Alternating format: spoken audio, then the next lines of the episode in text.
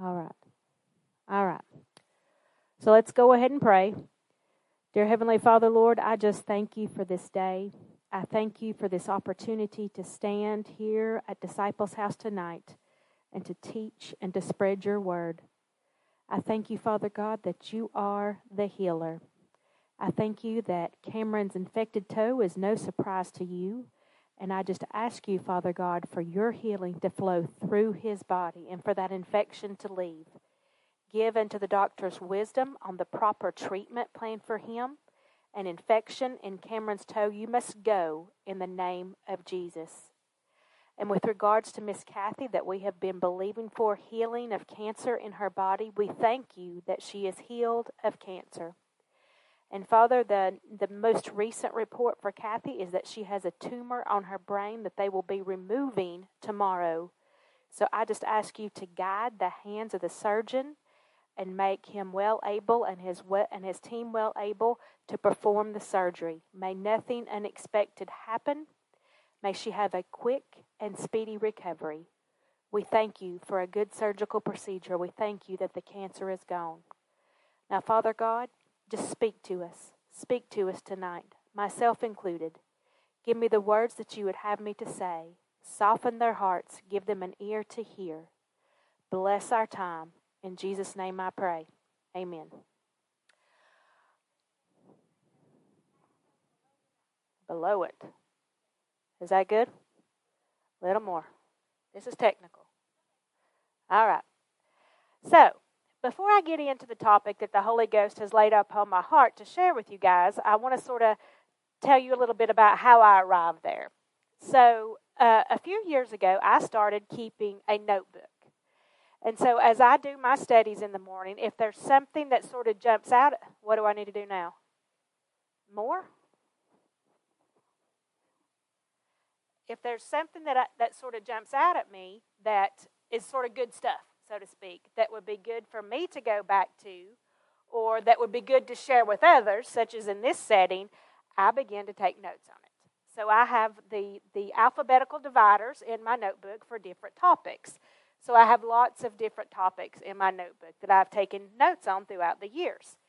And so my whole thinking behind this is that, you know, the Word of God tells us to be ready both in season and out of season. So I have that notebook so I can be ready in season and out of season. So I knew that the pastors were going to be going to Branson. And so I prayed last week. I said, okay, Lord, if you want me to minister, if you want me to teach in their absence, I am willing, and I will do it. And so I didn't hear anything. And so Miss Ann came to me on Sunday, and she said, you know, the pastors are going to be gone both Sunday night and Wednesday night. And she said, I really am studied up on healing, and I know that you like to teach as well. Would you be interested in teaching Wednesday night? And my first thought in the flesh was, oh no, no. And then I was like, no, you have been preparing for this. You have been getting ready so that you're ready in season and out. So now keep in mind, I have this notebook with 26 different letters in it with lots of different topics. I'm thinking, okay, Lord, lead me to what topic you would have me to teach on Wednesday night. Well, he gave me one that wasn't in the book at all. And so, but the topic is this. I have a hair in my mouth. Be ready in season and out. That's what we're going to talk about tonight. Be ready in season and out. So let's go to the book of 2 Timothy chapter 4. 2 Timothy chapter 4. And we're going to read verses 1 through 4, but we're going to sort of dissect it, not necessarily in numerical order. All right. I'm not on the right chapter. So 2 Timothy chapter 4, verse 1 reads, I charge thee therefore before God and the Lord Jesus Christ, who shall judge the quick and the dead at his appearing and his kingdom. Preach the word. Be instant in season, out of season. Reprove, rebuke, exhort, with all long-suffering and doctrine. For the time will come when they will not endure sound doctrine. doctrine. But after their own lust shall they heap to themselves teachers having itching ears. And they shall turn away their ears from the truth and shall be turned into fables. So when I began to take these verses and pick them apart, I started with verse 2, because that's sort of our focal verse for tonight's teaching. So the definition of preach in accordance with Strong's is obviously to preach. You know how strong sometimes they just reiterate the word that you're looking for anyway? So it's to preach, proclaim, and tell. But what I like even more than those words was where it said, often urging the acceptance of the message. So when we preach to others, we are in a sense urging those that we preach to accept the message. There's an urgency to it. The second part of that particular definition was with warnings of consequences for not doing so. So as we preach, it should have a warning in it for not accepting the message. So we know that when Jesus came, his message was, repent, for the kingdom of heaven is at hand. So that is a very important message. And as we preach, we want to make sure they understand the warning of not receiving that there is consequences. The next word that I really focused on was the word instant. And Strong's says that word means to approach, so you go towards something, come near, stand beside, imminent, about to happen, and at hand. So, instant. So there's some examples that came to my mind that sort of depicted this imminent. It's about to happen. It's at hand. It's near. Be ready. So when Brianna's played softball for many years, and when she was on rec league, there was a mother who loved to say, down and ready, girls, down and ready. It used to drive me insane. But when I think about the term instant in this context, as believers, we need to be down and ready, ready to go at any time, in season or out of season. The other thing that this word brings to me, the other image, is race car drivers.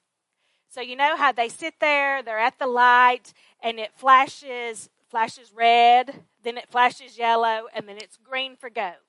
So they are setting on go, so to speak. We need to also be like those race drivers, and we need to be set on go, not on stop, not off over here doing something that we shouldn't, that's not in God's plan, not on lukewarm. Well, sometimes I do, and sometimes I don't. Sometimes I may be prepared, and sometimes I won't, but on go all the time, in season and out of season, to proclaim and to preach. So we know that there are seasons in nature, okay? So these seasons, they have a natural order to them. So there's a planting season, followed by a growing season, followed by a reaping season. Nature doesn't get confused about this. It stays in order each and every year. The life cycle also is orderly. There's procreation, there's birth, and then there's death. It's always the same order. It's always the same process. Then this brought me to plants. We have annual plants as well as perennial plants. And my plant lovers back here, if I get this wrong, they will help me. Annual plants die every year, and they don't come back. They have to be replanted. So marigolds, for example, no, marigolds come back, don't they? No, they don't. They produce seeds. So marigolds, you plant them in the summer, and by the way, they are great. They are a natural insect repellent. You plant those, and then they go to seed, and then they don't produce the next summer. If you want more marigolds, you have to plant more marigolds. But other plants are perennials. So those don't have to be replanted. They just naturally come back through that natural process. So things like at our house, we have lilies that come back every year. This time of year, the mums start coming back. Rose bushes come back. And then I think about trees. You know, they may look dead in the winter, but they're not. They just shed those leaves, and then they come right back in the spring. So nature doesn't go off course. Nature is orderly. It doesn't go do its own thing. So we are also not to go off and do our own thing. So we need to be, in that regard, if we're doing what God has us to do, we are going to be on that right course. We're going to be ready in season or out of season. And so I think about the Amish people. They have a belief in their culture of what they call, it's like a coming of age tradition. And I'm probably not going to say this right, but it's the Rumspringa. And it's where the teenagers, if they so choose, can go out into the world.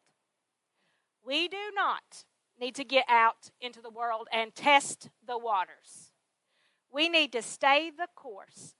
We need to be perennial plants, not annual plants.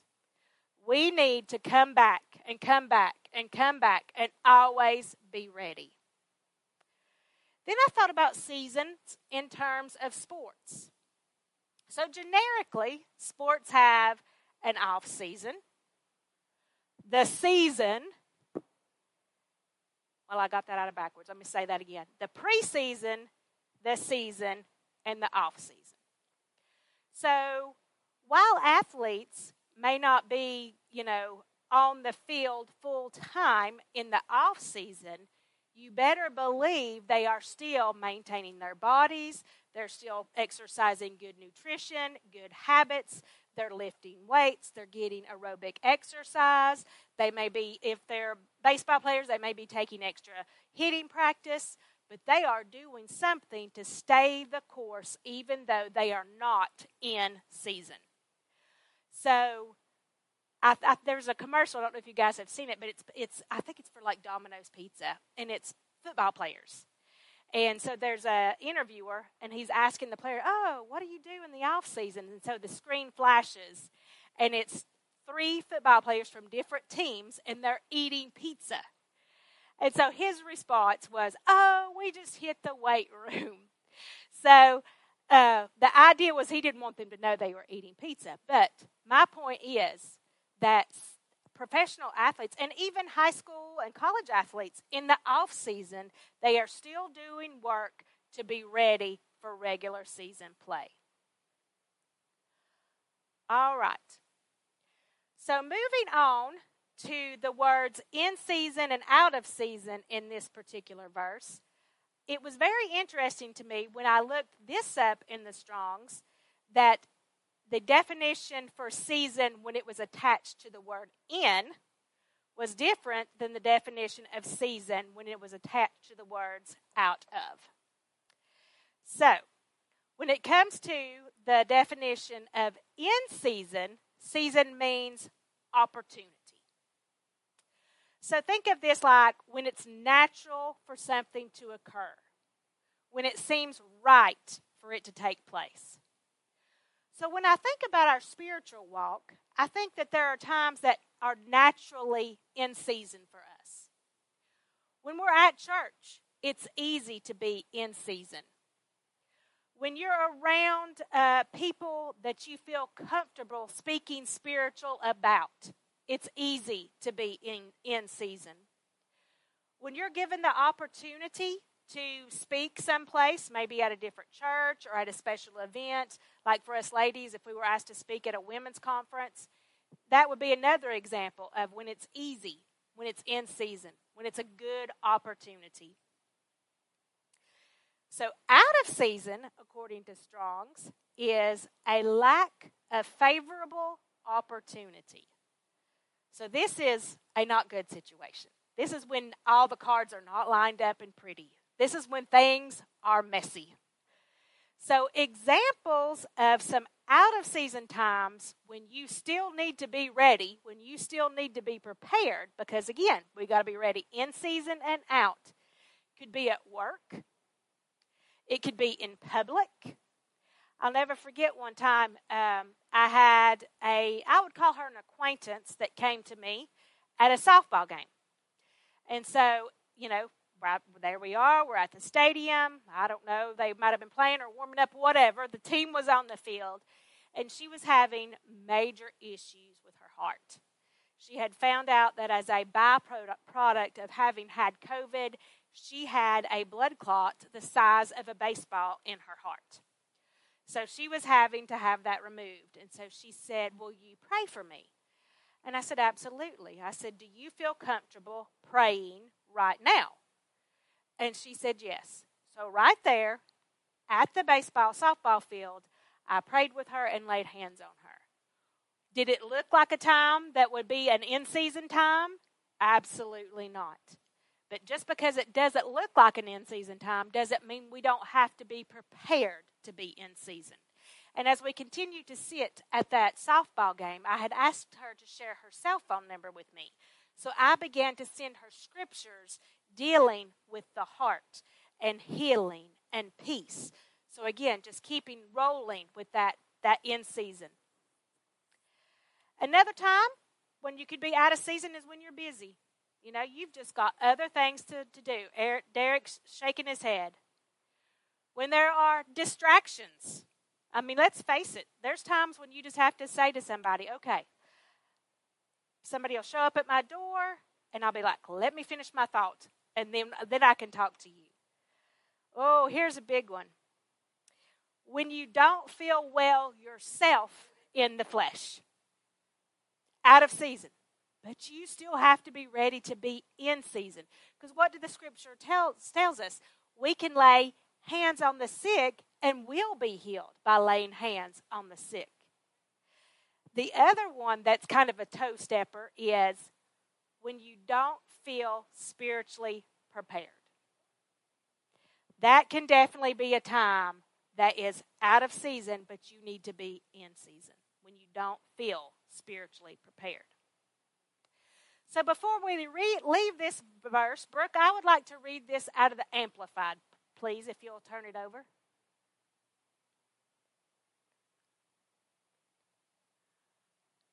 It is wordy, but it is good. Preach the word as an official messenger. Be ready when the time is right and even when it is not. Keep your sense of urgency, whether the opportunity seems favorable or unfavorable, whether convenient or inconvenient, whether welcome or unwelcome. Correct those who err in doctrine or behavior. And so that's about the correction part. But you see what I'm saying? Be ready in season, out of season, whether or not it seems like it's a good time to you or not. All right. So why is this important? Why do we need to do this? So if we go back to verse 1 of 2 Timothy 4, Paul just really blasts us right off the bat. He says, I charge thee. He charges us, which according to Strong's means to give us solemnly warn or charge, to solemnly testify about. And sometimes the Strong's definition, I'm like, it leaves me lacking something, so I went to Google. And Strong says charge means to entrust someone with a task as a duty or responsibility. So Paul is saying, I charge thee. This is your responsibility. This is your duty. Therefore, before God and the Lord Jesus Christ. As if it wasn't enough that the Apostle Paul was telling us to do it. He's saying, you know what? Jesus and the Lord are hearing me give you this charge. And the dead of at his appearing and at his kingdom. And then here we go. Preach the word. Be instant in season, out of season. Reprove, rebuke, exhort with long suffering and doctrine. Then in verses 3 and 4, he gives us a few more reasons why we are to do this, why we are to be ready in season and out of season. So, actually, before I go to 3 and 4, I want us to go to Mark 16:15. So more importantly than of Paul telling us to go and to preach the word, guess who tells us in Mark 16:15? Jesus. Jesus says, and he said unto them, Go ye into the world and preach the gospel to every creature. The sister verse to this one is found in Matthew 28:19. And in this verse, Jesus says, again, Jesus, red letter Bible here. I wish we had a way to show that on the screen. Go ye therefore and teach. So he uses the word teach here rather than preach. All nations. And he uses nations instead of world. But I think we can all agree it's the same message. And it is a commandment. It is a charge given directly by Jesus for us to do this. Then moving over to Matthew 10, verse 7. I'm dependent upon the screen. Why am I not changing in my Bible? Goodness gracious. 10:7.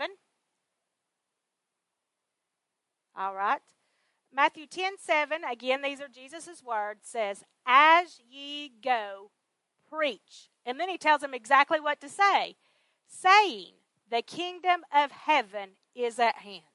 So in case you're not sure what to say when you're in season, if you say nothing else, say, The kingdom of heaven is at hand. So now let's go back to verses 3 and 4 of 2 Timothy in the Amplified. 3 and 4. And this one I do have to cheat because I don't have a parallel Bible. So, the Amplified reads, For the time will come when people will not tolerate sound doctrine and accurate instruction. So there's going to come a time when people are simply not going to hear anymore. So that's the reason it's very important for us to be ready in season and out of season. That challenges them with God's truth, but wanting to have their ears tickled with something pleasing that will accumulate for themselves. Many teachers, one after another, chosen to satisfy their own desires and to support the errors that they hold. So people are not going to hear anymore. They're going to seek out teachers to align with their desires.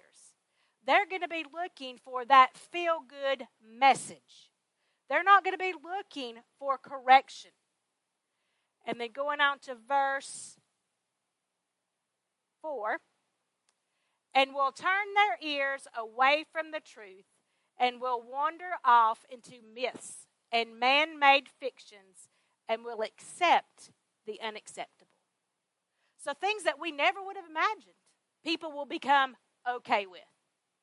They will not be interested in hearing and listening to the truth. So if we look at, let me get back over here to 2 Timothy in my Bible.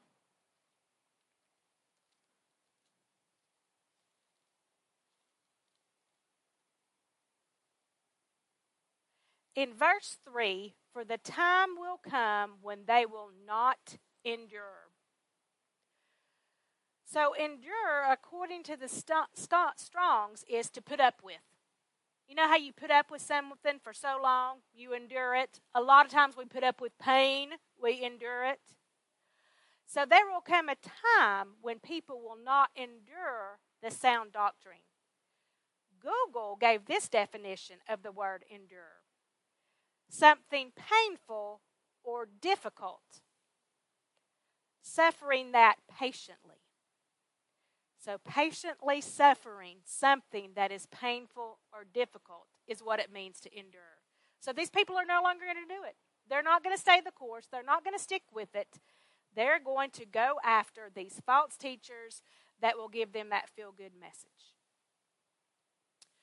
Another reason why this is so important to do is, despite our own human limitations in this body, you never know how many people you might reach when you are ready in season and out of season. So let's look at Acts chapter 14, verses 19 through 21.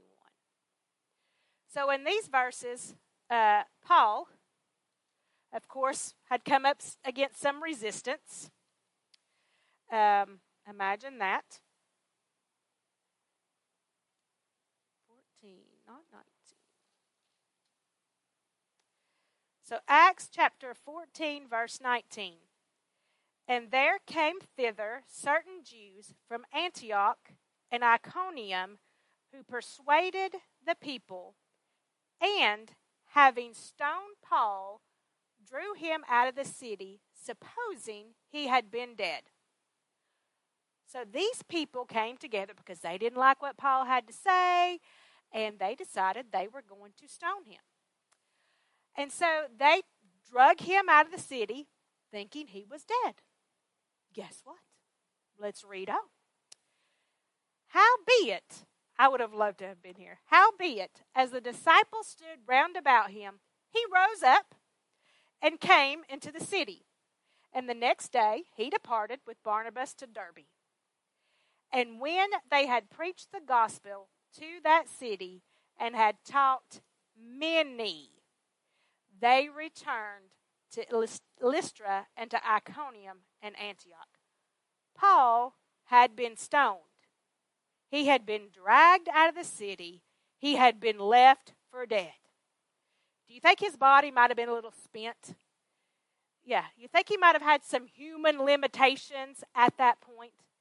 Did you think he really felt in season?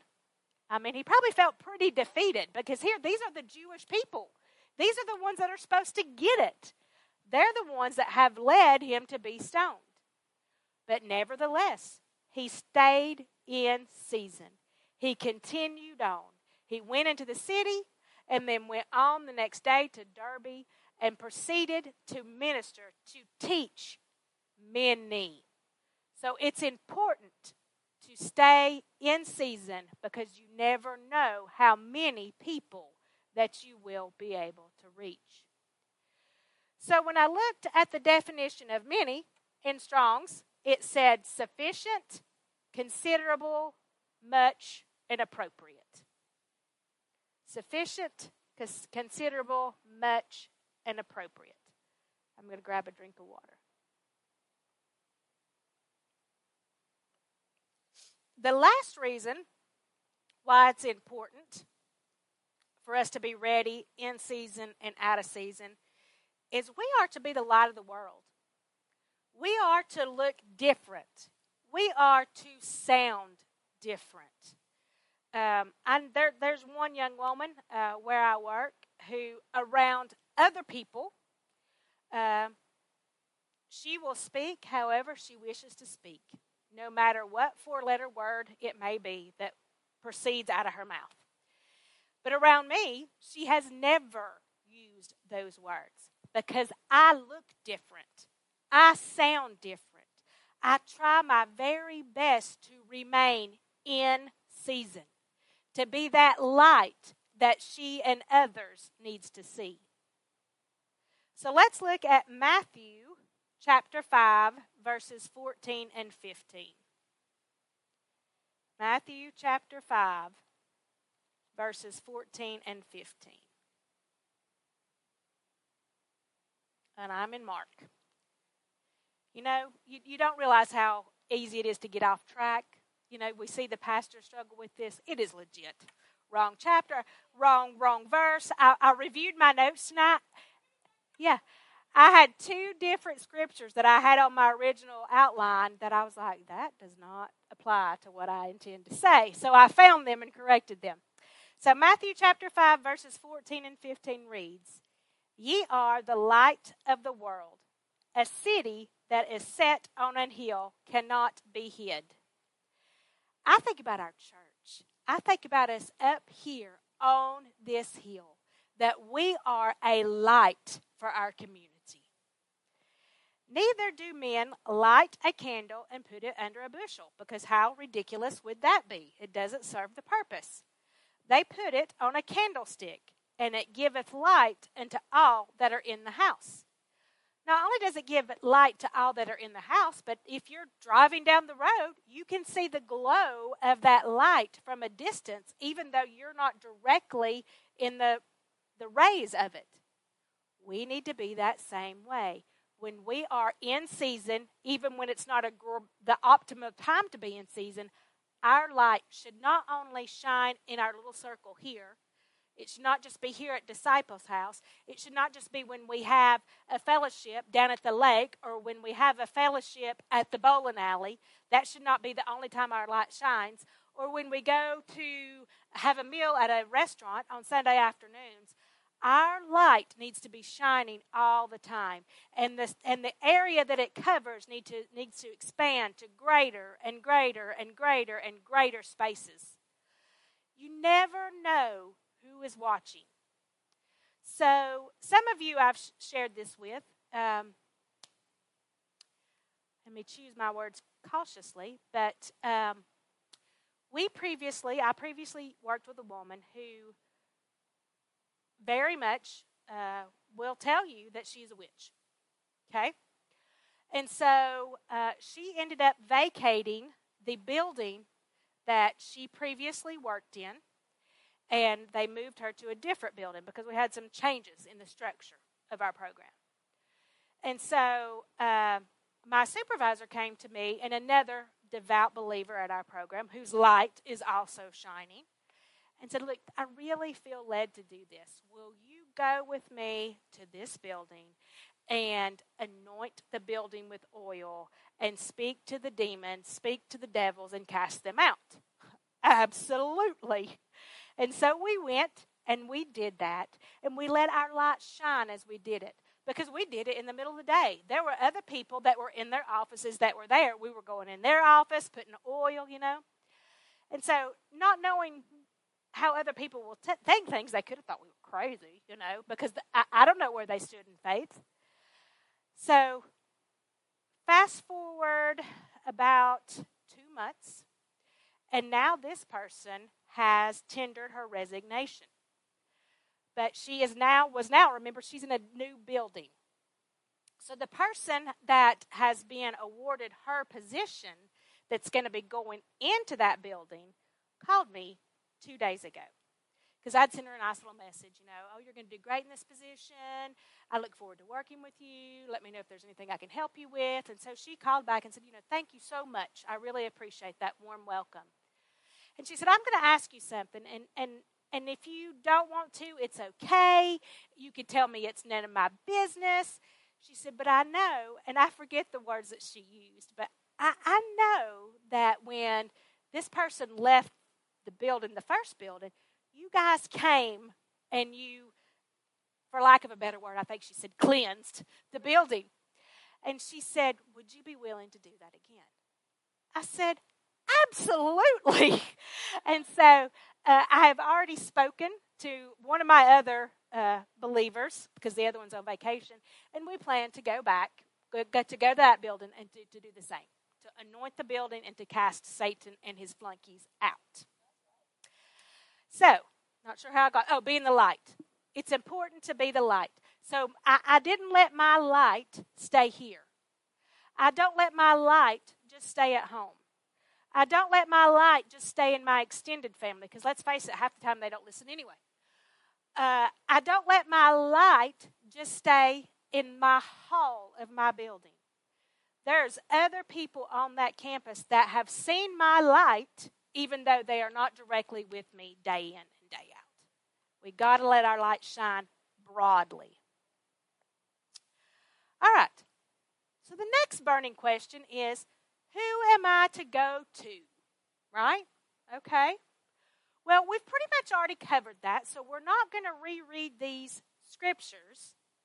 But Mark 16:15 tells us to go to all the world. And then Matthew 28:19 tells us to go to all the nations. And you know, our pastors have really taught us about this word all. So what does all mean? All right. But let me push you a little bit further with this word all. We are going to go back to Matthew 10, verses 5 through 7. Matthew 10, verses 5 through 7. So Jesus is preparing to send the disciples out, the 12, even Judas, the one who betrayed him. At this point, Judas was still a devout follower. So in verse 5, these 12 Jesus sent forth and commanded them, saying, Go not into the way of the Gentiles, and into the city of the Samaritans enter ye not. So he says, do not go to the Gentiles, do not go to the Samaritans. But yet he says, he told us to go to all. But go rather to the lost sheep of the house of Israel. So he was sending them back, for lack of a better word, to the church. The people who were supposed to get it. The people who were already supposed to be living clean. The people who should have their lights shining. He was sending them back to those people. And as ye preach, as ye go, preach, saying, the kingdom of God is at hand. So in this case, you know, when we think about all nations and we think about all the world, we think, or at least I do, and you guys may not think this way, I think about geographical locations. I think about, okay, South Florida, Thailand, Canada, Australia, the world. I picture a globe on a stand or a map on the wall. All nations, all people, the world. But what we sometimes forget about is in that all is the church. Because a lot of people think they're okay, and they're not okay. So we have to remember that we need to be in season and out of season, even with the people that are in church, even with people that outside of church that profess to be believers, because we know. We've studied the book of Revelations. Some are going to be left behind. So I've given you this charge that actually Jesus gave us, and that Paul gave us. So how do you do this? How are you supposed to be ready in season and out of season? Well, the Bible tells us. Let's look at 2 Timothy chapter 2, verse 15. 2 Timothy chapter 2, verse 15. This is a familiar scripture. It will not be a surprise. The verse says, Study to show thyself approved unto God, a workman that needeth not to be ashamed, rightly dividing the word of truth. Study means to be eager, to make every effort to do one's best. So study to show thyself approved. Make every effort to show yourself approved. Make every effort to do your best on behalf of the Lord. Because remember, you may be the only Bible that some people see. So make every effort. Study to show thyself approved. Make that effort. So what does the word approved mean? Genuine. Be genuine. Study to show thyself genuine unto God. Britta loves nutcrackers. But for Brianna, it can't be just any nutcracker. Yes.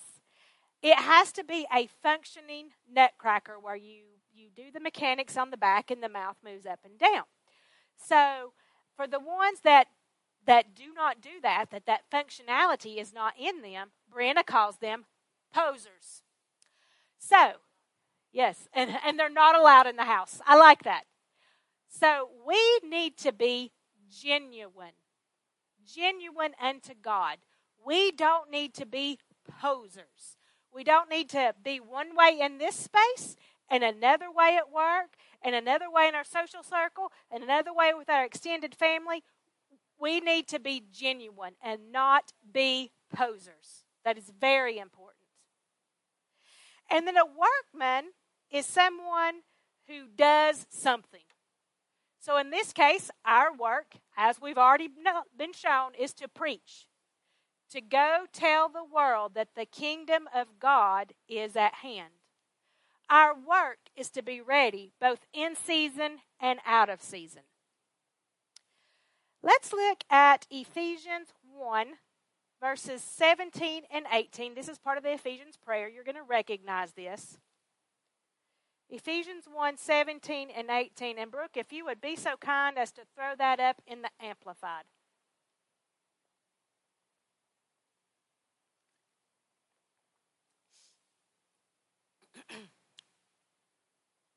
They keep talking about the wordiness of these scriptures, but they're so good. When I'm studying, if I don't get what I want to out of the King James Version, my first go-to is the NIV. My second is the Amplified, and then my third is the New Living Translation. So use your resources. They are good. So Ephesians 1:17 in the Amplified reads, I always pray, so this is Paul once again, I always pray that the God of our Lord Jesus Christ, the Father of glory, may grant you a spirit of wisdom and revelation that gives you a deep and personal and intimate insight into the true knowledge of Him, for we know the Father through the Son. So you can pray and ask God to give you that spirit of wisdom, that spirit of revelation, so that you can understand what the scriptures are telling you and that you can share what you have learned with others. And then verse 18. Again, Paul's still praying. And I pray that the eyes of your heart, in this case it tells us the very center and core of your being, your spirit, okay? That the eyes of your heart may be enlightened, flooded with the light by the Holy Spirit, so that you will know and cherish the hope, the divine guarantee, the confident expectation to which He has called you, the riches of His glorious inheritance in the saints, God's people. Pray. How do you do it? You pray. You ask. You ask for revelation. You ask for wisdom. You ask for knowledge. Don't go at it blind. Don't go at it guessing. That God will help you. He will help you. Oh, and let's not forget about the Holy Ghost. John 14:26. This is one of my absolute favorites, and it's one that's heard in this house a lot. John 14:26.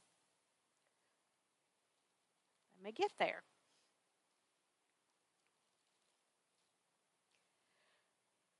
King James is fine. Thank you for asking. But the Comforter, which is the Holy Ghost, whom the Father will send in my name, He shall teach. So how do you learn? The Holy Ghost will teach you. He shall teach you all things and bring all things to your remembrance, whatsoever I have said unto you. So if you can't bring it up in your own mind, the Holy Ghost will bring it to your remembrance. You know, it's in there somewhere, and He might have to get in there and dig deep and pull it out, but He can do it. The Holy Spirit can teach you. The Holy Spirit can bring all things to your remembrance. Boldness. Flow in boldness is another way to do this. Ephesians chapter 3, verse 12 is an in-him scripture. I like this one a lot. I found this one. Of course, it's underlined in my Bible. I've looked at it at some point, but it has new meaning in this context. So Ephesians 3:12 says, so this is in Jesus, in whom we have boldness and access with confidence by the faith of Him. We don't have to be skittish. We don't have to be nervous. because in Christ we have boldness and we can move with confidence. We can do this in season, out of season. Then, you can also, with regards to boldness, let's look at Acts 4:29. So in this context, here we've got poor Peter and John. They had run up against some opposition. Imagine that. This is where Peter and John had healed deaf man, I do believe.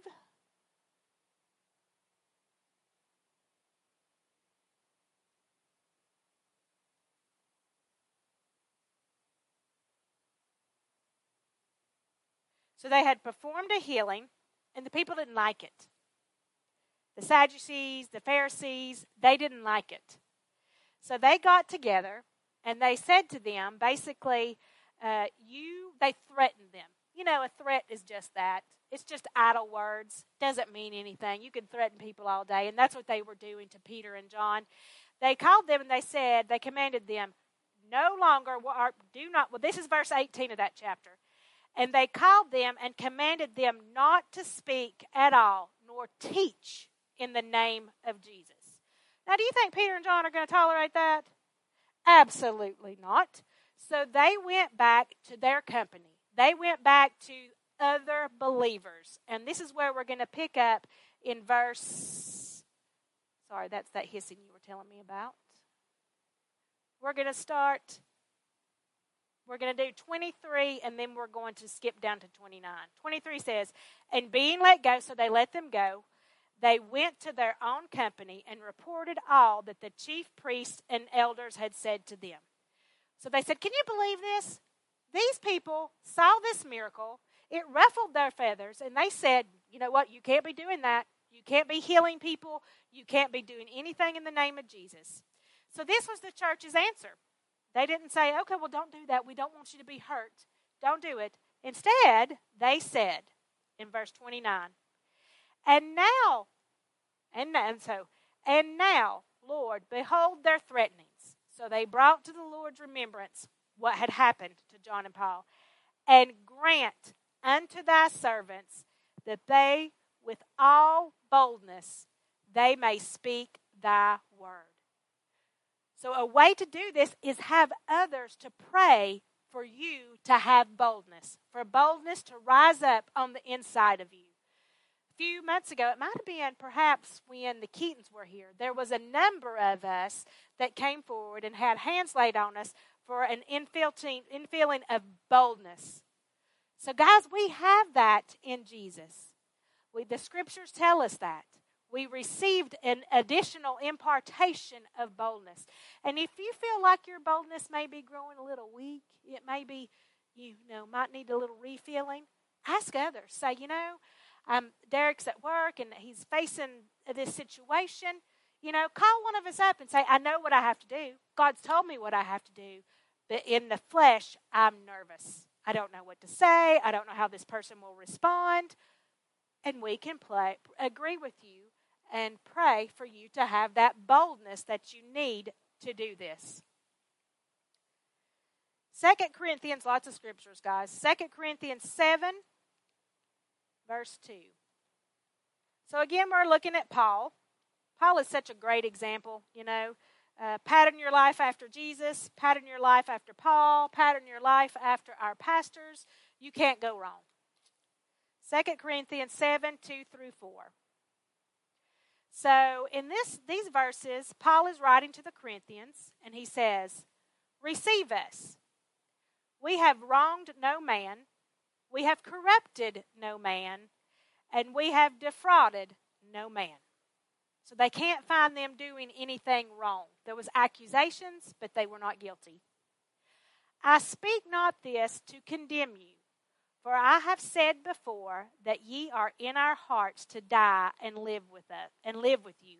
So they weren't speaking condemnation. Paul wasn't. He loved these brethren. He wanted the best for them. Great is my boldness of speech toward you. Great is my glorifying of you. I am filled with comfort. I am exceeding joyful in all our tribulations.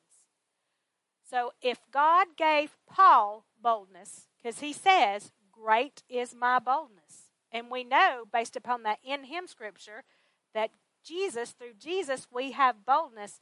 He'll give it to you as well, because he is no respecter of persons. So believe God to have the boldness like Paul had. So, what if I miss my opportunity?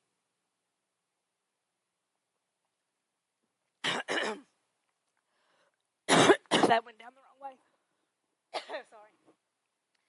There's going to be times, even when you're prepared, you're read up, you're prayed up. I have said before when I've gone into work and I've signed in and somebody says, you know, how are you today? I'm like, I'm good. I'm read up. I'm prayed up. I'm ready to face the day. So even when you are on go, even when you are down and ready, even when you're looking for a potential opportunity, your spirit is alive and it's sort of searching. There's might be something that sort of swaps you on the head as it cruises by, and you may miss an opportunity. So let me give you two examples of my personal missed opportunities. So 2 summers ago, my grandchildren and I were at the pool, and there was another woman on a float of some sort nearby to me, and we were just casually talking, and we began to talk about faith. And I forget exactly the direct conversation, but basically her relationship with God was a little backwards. It was family and then God. And that is exactly what she said, was family and then God. So in my stupor, it didn't agree with my spirit by any means, but I'm like, what do I do with that? I don't know. I'll never see this woman again. How am I going to get her these scriptures? So, you know, how can I share with her that that is not the order of things, that it's God and then family? So I did nothing. I missed it. So I talked to Pastor Robbie about this after the fact, and she says, well, you know, she said, you don't have to be able to quote the scriptures, you know, word by word. But to just say, well, you know what? The Word of God actually says that it's supposed to be God, faith, and then family. So I missed an opportunity. The next missed opportunity, and there's been more than these two, but these are just the big ones that sort of pop out to me, happened when I was in Kansas City a few weeks ago. So here we are, little country girls, and we're in Kansas City. When I say we're in Kansas City, we are in downtown Kansas City. So we thankfully found a market that we could walk to, and it was wonderful. It was a smaller version of Ingles. It had a hot bar. It had a salad bar. It had groceries. It had a bakery. Had a nice place to sit and to eat. So some of the other girls had gone to look at T-shirts, and another girl had gone back to the room. And so I was sitting there finishing up, and there was a young woman that came and sat down, and didn't pay much attention to her. And the next thing I know, you know you're downtown when there's an officer that stays on post at the market. And so he approached her and he said, you need to pay for that before you sit down with it. It was like a pack of crackers. And she said, oh, okay, I didn't realize. And she proceeds to get up and as though she's going to go to the front of the store where the registrars are and pay for that. In the meantime, there's 2 white shirts that come up, so they're managers.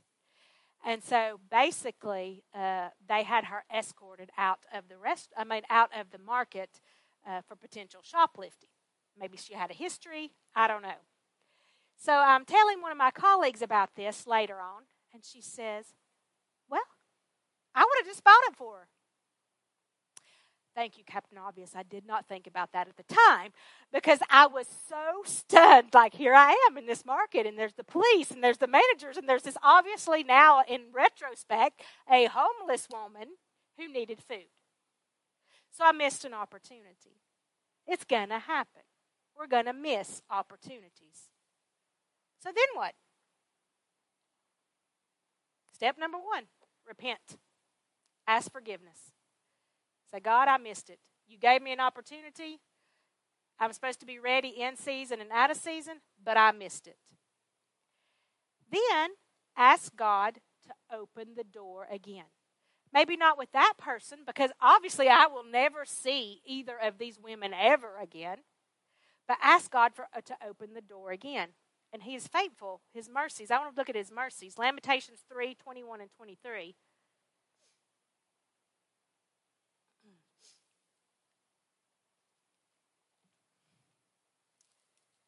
Lamentations 3. And I alluded to this on Sunday morning. As I said, Jeremiah was a bit of a whiner. Woe is me, woe is me, woe is me. So he spent the first 20 verses of chapter 3 complaining about what he felt God had done to him, not realizing it was Satan that had done these things. So beginning in verse 21, Lamentations 3 reads, "This I recall to my mind, therefore I have hope. It is of the Lord's mercies that we are not consumed, because his compassions fail not. They," his mercies, "are new every morning. Great is thy faithfulness." So even when we miss it, if we are faithful to repent, God is faithful to show us mercy and to give us another try. Mercies, a definition of that, according to Strong's, I really like this one, is unfailing love, loyal love, devotion, and kindness. Isn't that a wonderful Father? He is loyal to us. He is kind to us. And he loves us like no one else possibly can. So in 2 Corinthians 2:12, 2 Corinthians 2:12, we see an example of asking God to open the door. 2 Corinthians 2:12.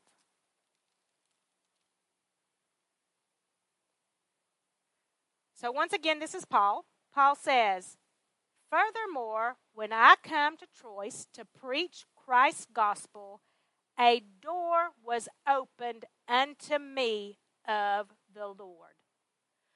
God will open the door. He opened it for Paul in Troas to preach Christ. He will open the door for you as well when you miss it.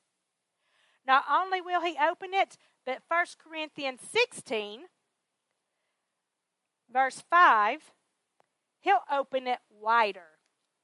1 Corinthians 16, verse 5.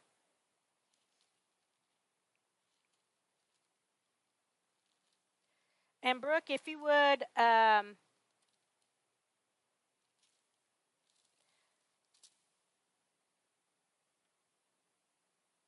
in a minute, when I get to the door, to the ones that I wanted at. So beginning in verse 5, we're going to start with the King James.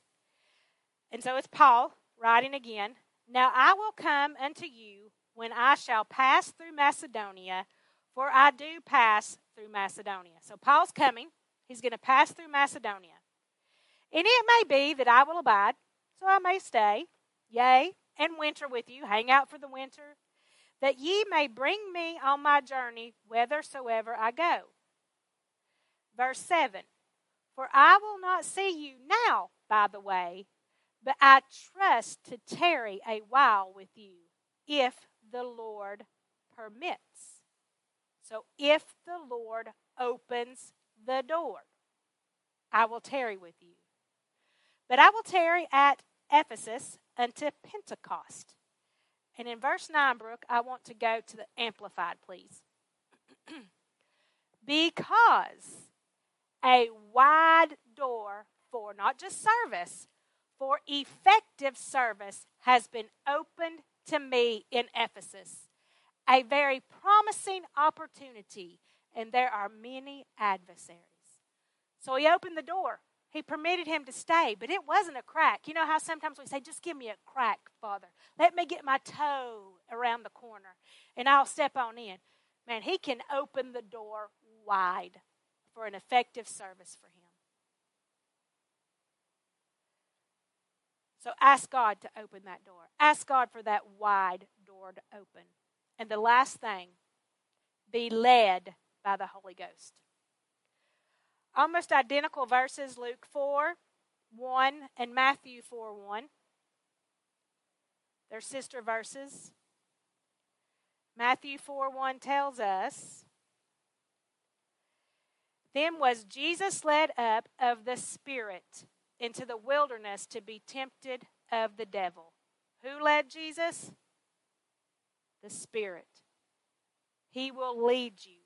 He will guide you. And pretty much Luke 4 says the exact same thing, if Brooke wants to throw that one up. 4:1, Luke 4:1.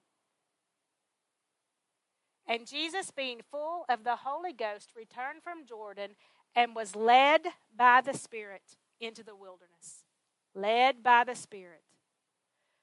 And our final verse, one for you to really, really think on. This, I hope, will challenge you. Romans chapter 8, verse 14. Romans 8:14 says, "For as many as are led by the Spirit of God, they are the sons of God." So as God's children, by adoption, through Jesus' blood, we are the sons of God. And as such, we are to be led by the Spirit of God. So I challenge you. I'm going to charge you. Be ready. Be ready in season. Be ready out of season. Be ready when it's comfortable. Be ready when it's not comfortable. Be ready. Be ready all the time. All right.